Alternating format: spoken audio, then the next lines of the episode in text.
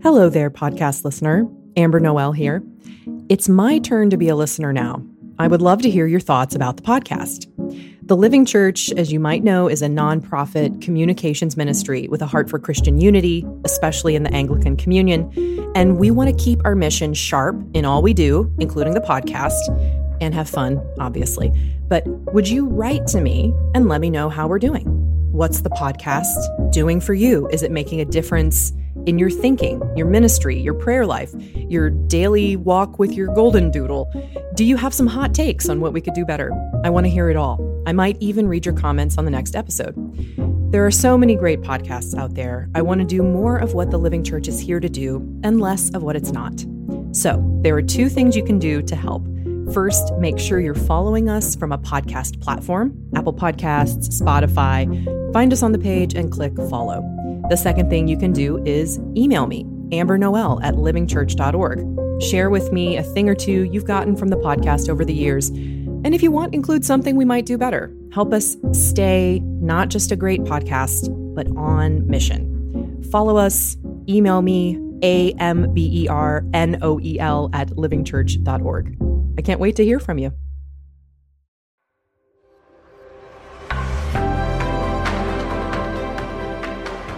The Living Church Catholic, Evangelical, Ecumenical.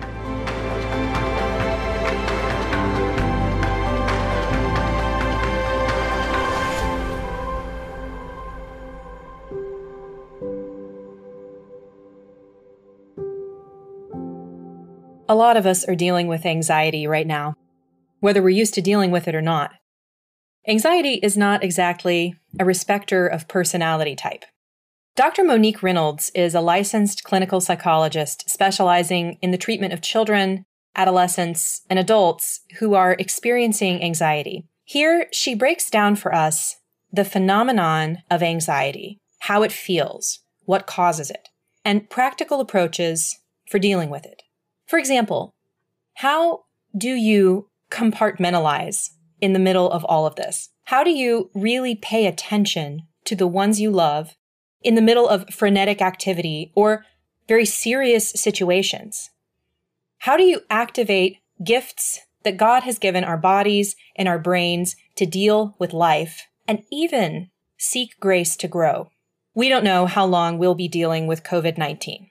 We don't know how long we'll have to wait. But one key thing about anxiety is that it helps us to see a distinction between what we're feeling and how we're deciding to live in the middle of it.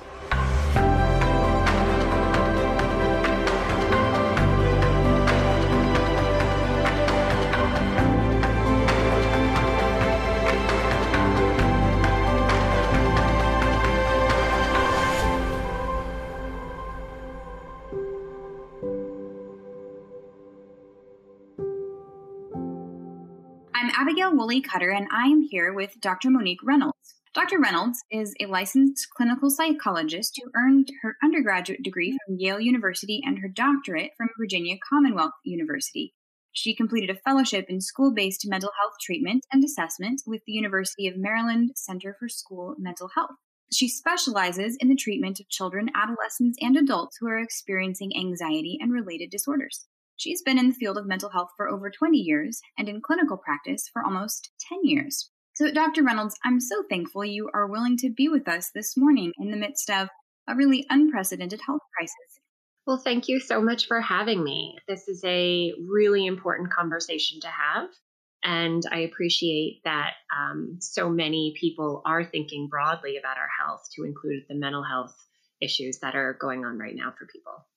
So, what are some triggers of anxiety that when you look out at this crisis and the way it's unfolding, how is this probably activating some anxiety among people? So, I would say the biggest anxiety trigger and the the thing that underlies anxiety for most people with an anxiety disorder or not, um, it's uncertainty. And so, uncertainty is a very um, difficult thing to process. And there's so much uncertainty in what's going on around us right now. Um, uncertainty in how long people will work from home, how long schools will be closed, And uh, that urgency to know what's going on in our world and to be able to plan and prepare is really disrupted. And so that's probably the primary um, anxiety trigger right now, all the uncertainty.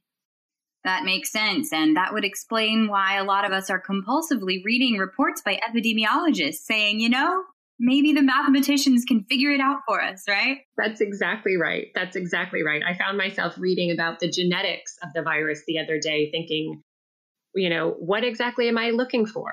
But somehow having the information feels um, like it makes the anxiety more manageable. That makes a lot of sense.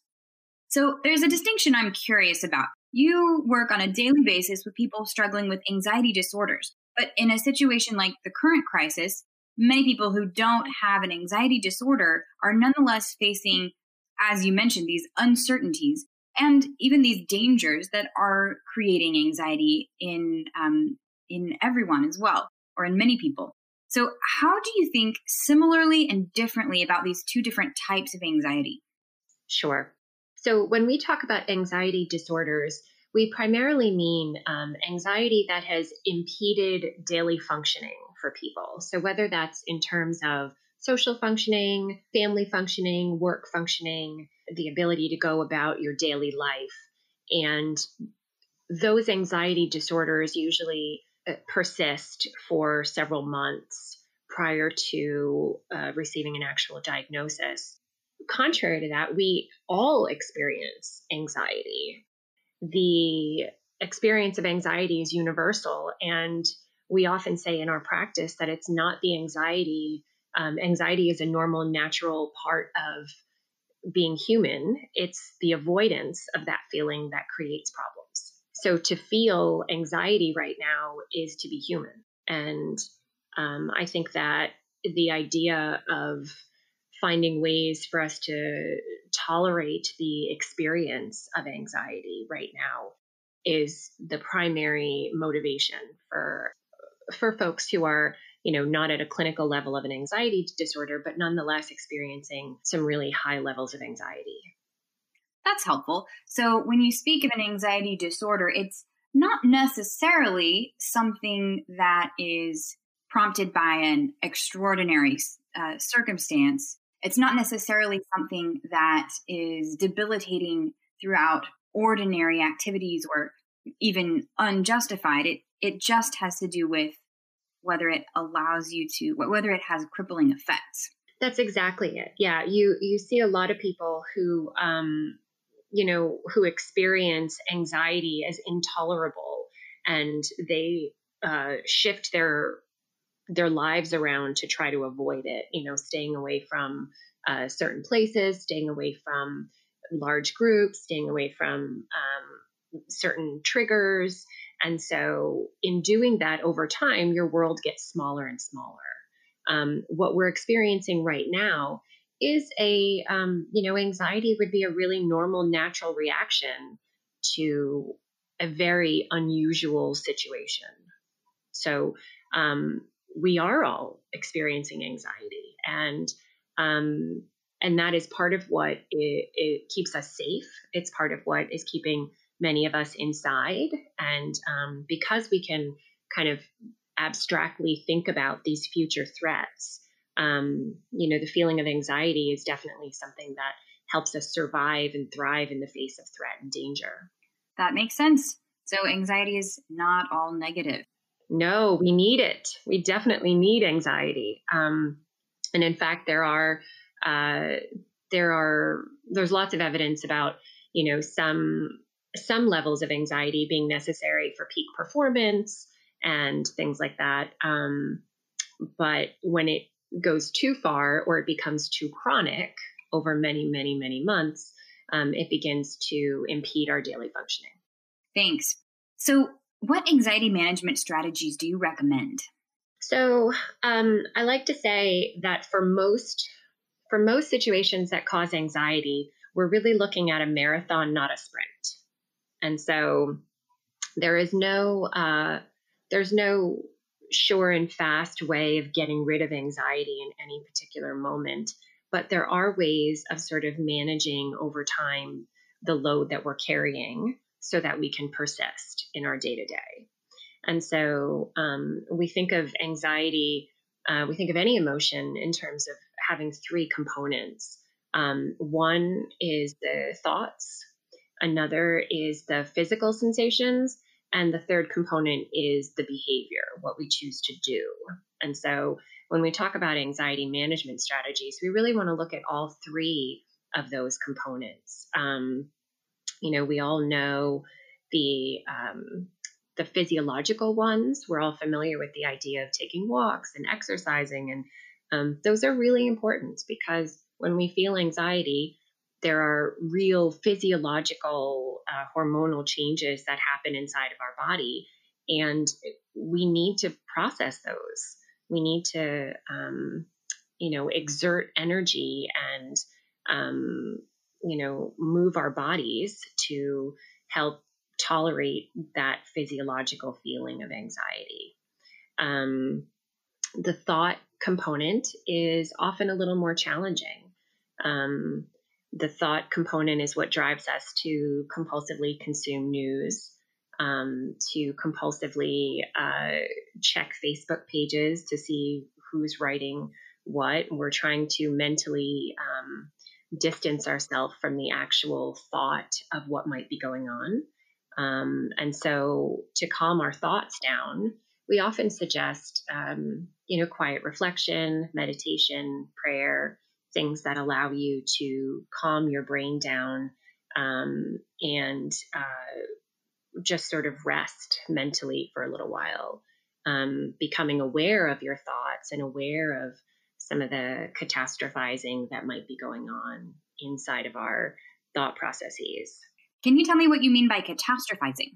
Yeah, sure. So, um, so it is um, what our brains are really good at is playing out a situation to identify the biggest threat. So it's likely that many people have had worst case scenario thoughts that have popped into their heads or that continuously pop into their heads. Um, and that worst case scenario of maybe somebody getting sick or you know somebody being in the hospital or losing somebody or um, losing a job and not being able to provide for a family, all of those worst case scenarios are not actually happening in this moment. In the present moment, with anxiety, we are actually quite safe. Um, there's nothing going on in the moment. The um, anxiety itself is future worry. And so um, we're worried about the possibility of things happening to us related to the disease and the economic instability. And yet, none of these things are actually happening in this moment. But in our brains, as humans, we're able to um, to sort of create these abstract scenarios, these catastrophes in some cases that um, that feel really fearful and that create these fearful responses in our bodies, um, even though they're not yet happening. Okay, thank you. So that's one of the mental uh, habits that we can fall into rather than following the mental hygiene or or the, the the care practices of seeking out good thought patterns. Yeah, yeah, and there are a lot of kind of uh, tricks our brains play on us, and um, that kind of catastrophizing is one. Um, black and white thinking is another. You know, negating the positives, only looking for inadvertently only looking for negative information. Those are tricks that our brains will will play on us when we're feeling anxious and it is up to us to sort of sit back and find a space of more quiet and be more observing of these habits instead of just falling into the patterns without thinking. And then in terms of behavior, what are the behaviors that we can take control of? those are definitely the things we have most control over, right? So what do we choose to do? And and a lot of people we fall into this into this place of feeling like we're at the whim of our thoughts and our feelings and that, you know, we're sort of floating around on the surface of the ocean of thoughts and feelings when in fact we are at our best we're making our behavioral choices based on our um, values right so what do my values tell me I should be doing in this moment? Is it connecting with my children? Is it um, reaching out to elderly family? Is it trying to find ways to support local businesses? You know, those are ways that, you know, we can have the, the anxious thoughts and feelings, and yet our behavior can really focus in on our values. And that is, those don't have to be dependent on how we're feeling. You know, we always have access to a range of behavioral choices, no matter what might be going on right now. We can't always control how we're feeling or what we're thinking, but we can always control what we choose to do. That makes a lot of sense. It reminds me of how I sometimes heard the word panic being used, especially earlier as this crisis was unfolding. The word panic was thrown around in a way that sometimes downplayed someone else's very rational response. You know, somebody might, an institution might have closed down some of its programming, and if someone called it panic, it sort of seemed to miscategorize the type of action that was being taken. Maybe it was a response that was taken based on values. Maybe it was a very a sensible response based on someone's assessment of the circumstances. And yet, by using the word panic, it seems to put it in this category that's just sort of emotionally reactive. Does that yeah. sound like a is that is that what's going on there? Yeah, yeah. I I think for sure people who, you know, it's sometimes hard if you don't share a particular value with someone else to really understand the kinds of decisions and choices they've made. But but to be honest, I have not seen many incidences of of impulsive decision making on the parts of institutions and um, and some of our uh, programs or schools, uh, churches, etc. There are um, it seems like there is a definite weighing of competing values and how to serve people best. And so I, I agree that categorizing certain things as panic not only miscategorizes panic panic is actually quite controlled if you um, if you actually know anything about it but it does invalidate um, what is often a very thoughtful value-based decision now i think that sometimes there may be a temptation for people maybe myself included to to wish that by speaking with a psychologist who specializes in anxiety we can sweep away the things that we're afraid of but no matter how much training and experience you have, you don't have the magic wand to make the virus go away or save everyone's jobs or anything like that.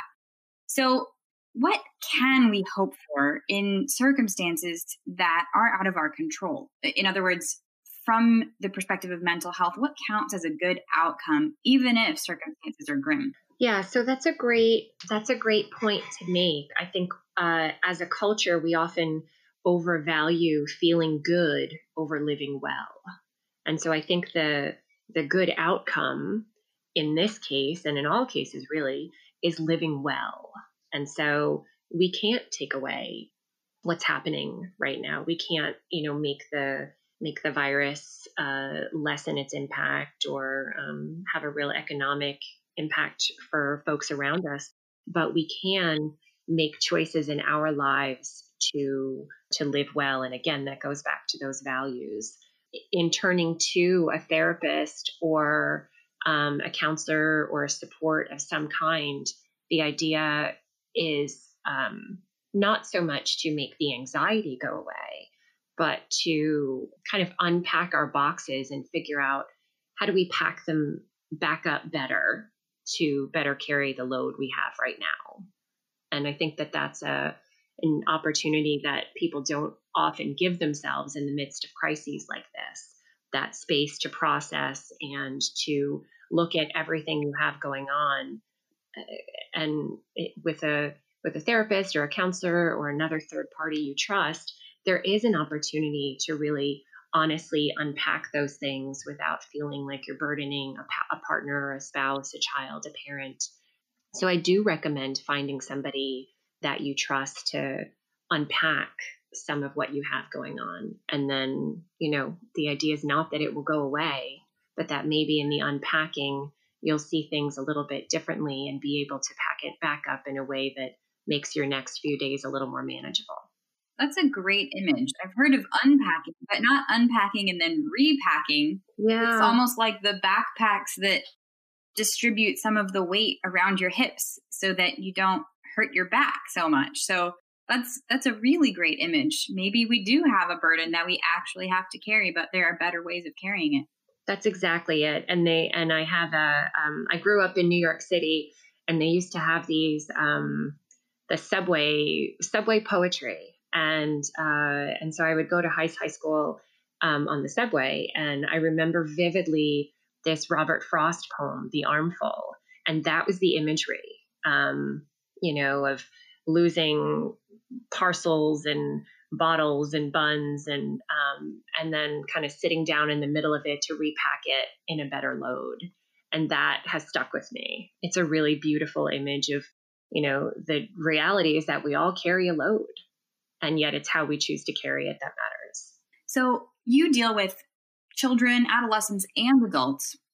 I'm interested in in this. What is a healthy way for adults to manage their own anxiety when they have children in their lives? I imagine that we don't want to live in denial, but we also don't want to handle our anxieties in a way that might cause unnecessary fear in our children. So what are some healthy ways that adults can handle their anxiety around children? So, I would definitely say this is a big one right now. There are a lot of adults who are having really you know, acute stress reactions because of the virus and the economic impact. And, and that is something that we need to face and that we need to manage. It's not always something that we can manage in the moment. And so part of what is the struggle for adults and um, should be the goal, ideally, is to find moments where you're actively problem solving the pieces that can be problem solved and then times when you're putting it away and you're just engaging with your children. And that physical contact, the hugs, the snuggles, you know, those are really, um, those actually release, again, chemicals in our bodies that are very healing and soothing. And so this is a great time for hugs and snuggles and cuddles and, you know, and really being present in those moments and knowing that, you know, you've set aside some other time to problem solve rather than having it kind of ruminate in the back of your mind all day really being proactive and here are the pieces that i can that i can do something about and then here are the pieces that are simply worry and i need to you know be present with other things um, instead of being present with those worries that's great. The way that you distinguish between problem solving, which is an actual activity that can have constructive results, and then worrying, and then making time to specifically do the problem solving. Yeah, that's it's it's definitely something that we, you know, there are often things that we can do to to kind of adjust uh, what's going on right now and there are things you know it is a good time to sit down with your spouse or your partner um, and talk have honest talks about financials or to have honest talks about how are we keeping ourselves safe right now and so those are things that you don't want to avoid talking about but you definitely want to give it its place rather than having it kind of take over your thought processes all day. I also heard tell me what you think of this in uh, a, an academic mentor of mine told a student at one point who was um, dealing with the anticipated grief uh, of a of a grandparent who was uh, passing away, but also trying to write a dissertation. And my academic mentor said, schedule blocks of time where you allow yourself to think about your grandmother and then go back to your work. Apparently, the work had to continue, you know. And so these scheduled blocks of time where even if this student couldn't do anything about it, at least there was a time when uh, he or she was allowed to think about it. It made it easier to compartmentalize. What do you think about that strategy? That's a great strategy. We do it often with uh, children. We call it worry time with kids. And it's a great opportunity to to know that you're giving yourself a place to process some of those things and a place to feel what's actually hap- happening. But again, it's not overtaking everything else in your life, right? There are still very wonderful things happening in most of our lives, often on a very personal level right now. And so giving yourself time to grieve or worry or um, feel angry or sad is a wonderful thing to do to kind of carve in that space to process what's going on without any goals, without any uh, idea of resolution to it, but just to really feel it and then allow ourselves to, you know, move on from there with the rest of our day, knowing that the next day we'll have more time. It also allows us when it pops up to say, okay, I can put this aside for now because I know I've got an hour later where I'll be journaling or I'll be listening to music and thinking or I'll be drawing or I'll be, you know, engaging with those thoughts in some way. Right.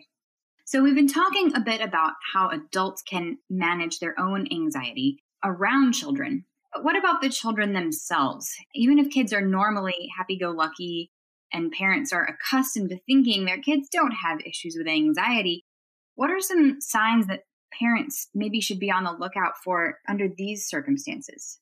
I think that again, it's likely that, you know, we can all expect that our children are experiencing anxiety. It would be unlikely that they're not impacted with everything that has changed in the last few weeks. And kids will have kids have a much easier time of moving through emotions more naturally, right? As as adults, we almost feel strange if I'm, you know, if I'm so sad one minute, how am I laughing in another? Or how am I going to go, you know, cook dinner if I've just been so deeply engaged in this thought about the tragedy around me. Um, whereas kids don't have any of those preconceived notions. And so you'll see them move through tears and laughter and silliness and anger um, much more fluidly. And so I think the, you know, I think the idea for our kids and how they're experiencing this is to allow them to go through those processes naturally. I think when we see our kids experience anxiety and fear and sadness, there's a natural urge to want to take it away, to want to say, it's going to be okay. You're okay. You don't have to be sad. You don't have to be worried. And in doing so, we're actually giving them the message that it's not okay to feel that way, that those aren't normal, natural feelings. And yet we know they are. As adults, we feel them and we deal with them all the time. And so for kids, the best thing we, we want to do is, you know, is to give them space to say, hey, I feel worried about this, or I don't understand what's happening here. And, you know, to really allow them to have their feelings. That makes sense. And so maybe we can have access to a therapist if that's necessary. Maybe it's not necessarily uh, the, the approach that we want to or even have the opportunity to take at this moment. So, what constructive steps can parents take to help their children if uh, if they are really struggling? Yeah. So um, I would say that setting up routines and structures are really important for kids they thrive on structure. And so even kids who are, you know, in theory happy and excited about not being in school right now are still craving some kind of structure. It lets them, you know, very similar to adults, feel as though there's some sense of normalcy in their lives. So I would certainly try to create some structures and rituals and routines, family dinners. I've, I, I hear a lot more about people having family dinner right now, which is a great opportunity for families to kind of reconnect. You know, I would certainly minimize um, lots of discussion around the virus and around the economic impact. It's okay to be honest with them and let them know that there is something very big going on. But at the same time, it's also okay to say, hey, for 99.9% of people, nothing happened today. It was just kind of a regular day. So, you know, really couching, you know, not focusing on those negative statistics and, you know, the tragedies too much, but really presenting more of a balanced. Some people are going through a really hard time today, and, you know, some people are just kind of spending the day with their families, and some people are working. And in many ways, it's a normal day for lots of us you know, I would also be mindful of kids looking for reassurance and wanting to hear that everything's going to be okay. Um, and again, we have this tendency as parents to want to say, yes, everything will be okay and everything's fine. And, you know, and I think in a way, it's almost better to just kind of notice what's going on for your child in that moment. Like, hey, seems like you have a lot of worries right now. Do you feel like the worries are pretty big? Instead of feeling like we have to answer each thing or fix each thing, just helping our children acknowledge and understand that they're worrying and that they're having big feelings. You know, that's probably the best thing we, we can do. And sometimes even we can't be confident that all the reassurances are founded, right? Well, exactly. And so even, you know, just in my own house this morning, I had my my fourth graders. Uh, I, have, I have twins in fourth grade and two older children, and so my twins in fourth grade, I had them write a journal entry.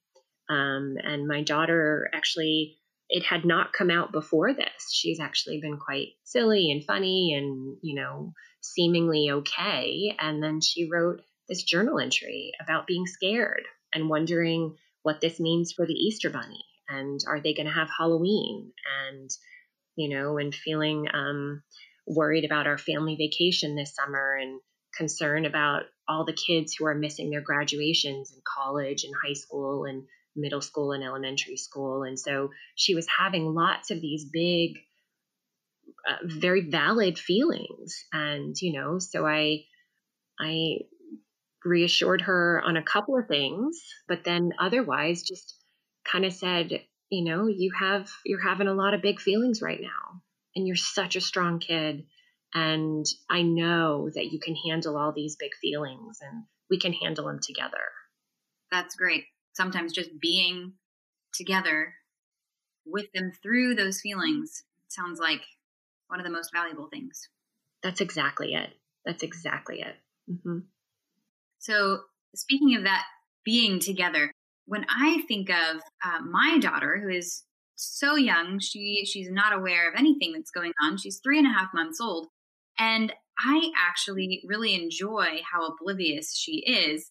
It's really grounding, even a little bit simplifying to know that no matter what else, I just need to show up for her and give her a normal, happy infancy and keep having a sense of humor so, of children who are really young or even even older children, do you think that uh, other parents might have a similar experience that the need to be emotionally present for these children can actually help parents manage our own fears? Absolutely. Absolutely. And you see it all over Facebook, even, you know, parents posting funny things that are going on, things that are making us laugh things that help us connect to that humor that allows us to better tolerate pain. You know, those are really magical moments that we connect to that allow us to just sort of be in this moment with our kids. And I think that absolutely the more opportunities we can have to just be in that present present moment is great. You know, as I was saying, my even with my kids, everyone is experiencing it very differently. So while my daughter um, wrote a story about the pandemic, my son, same age, wrote a story about the baby Godzillas. And and I sat there with my daughter, and we both listened to him and laughed, and you know, and it, that's a really important moment to be able to think about other things and be emotionally present with wherever your kids are.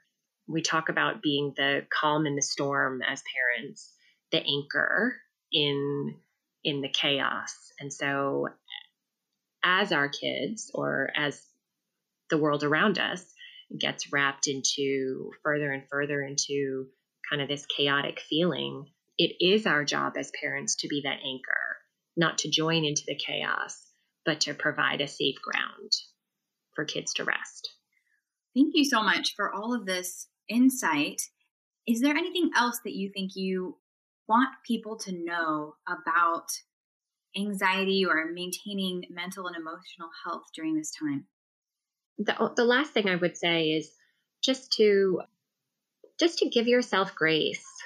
just to be kind to yourself right now. It's a it's a really challenging time and there are a lot of expectations that people are putting on themselves for either, you know, their children's academics or providing, you know, for their families or not showing any emotional chinks in the armor and the reality is is that it's a difficult time and it's okay whether in front of your kids or in front of your spouse or you know with other family to to show that and to not have this self judgment about how I should be handling something. And so so in my practice I talk with people about giving yourself grace to experience this however you're experiencing it. Thank you very much for again for for having this conversation and for uh, devoting so much compassionate thought to helping us face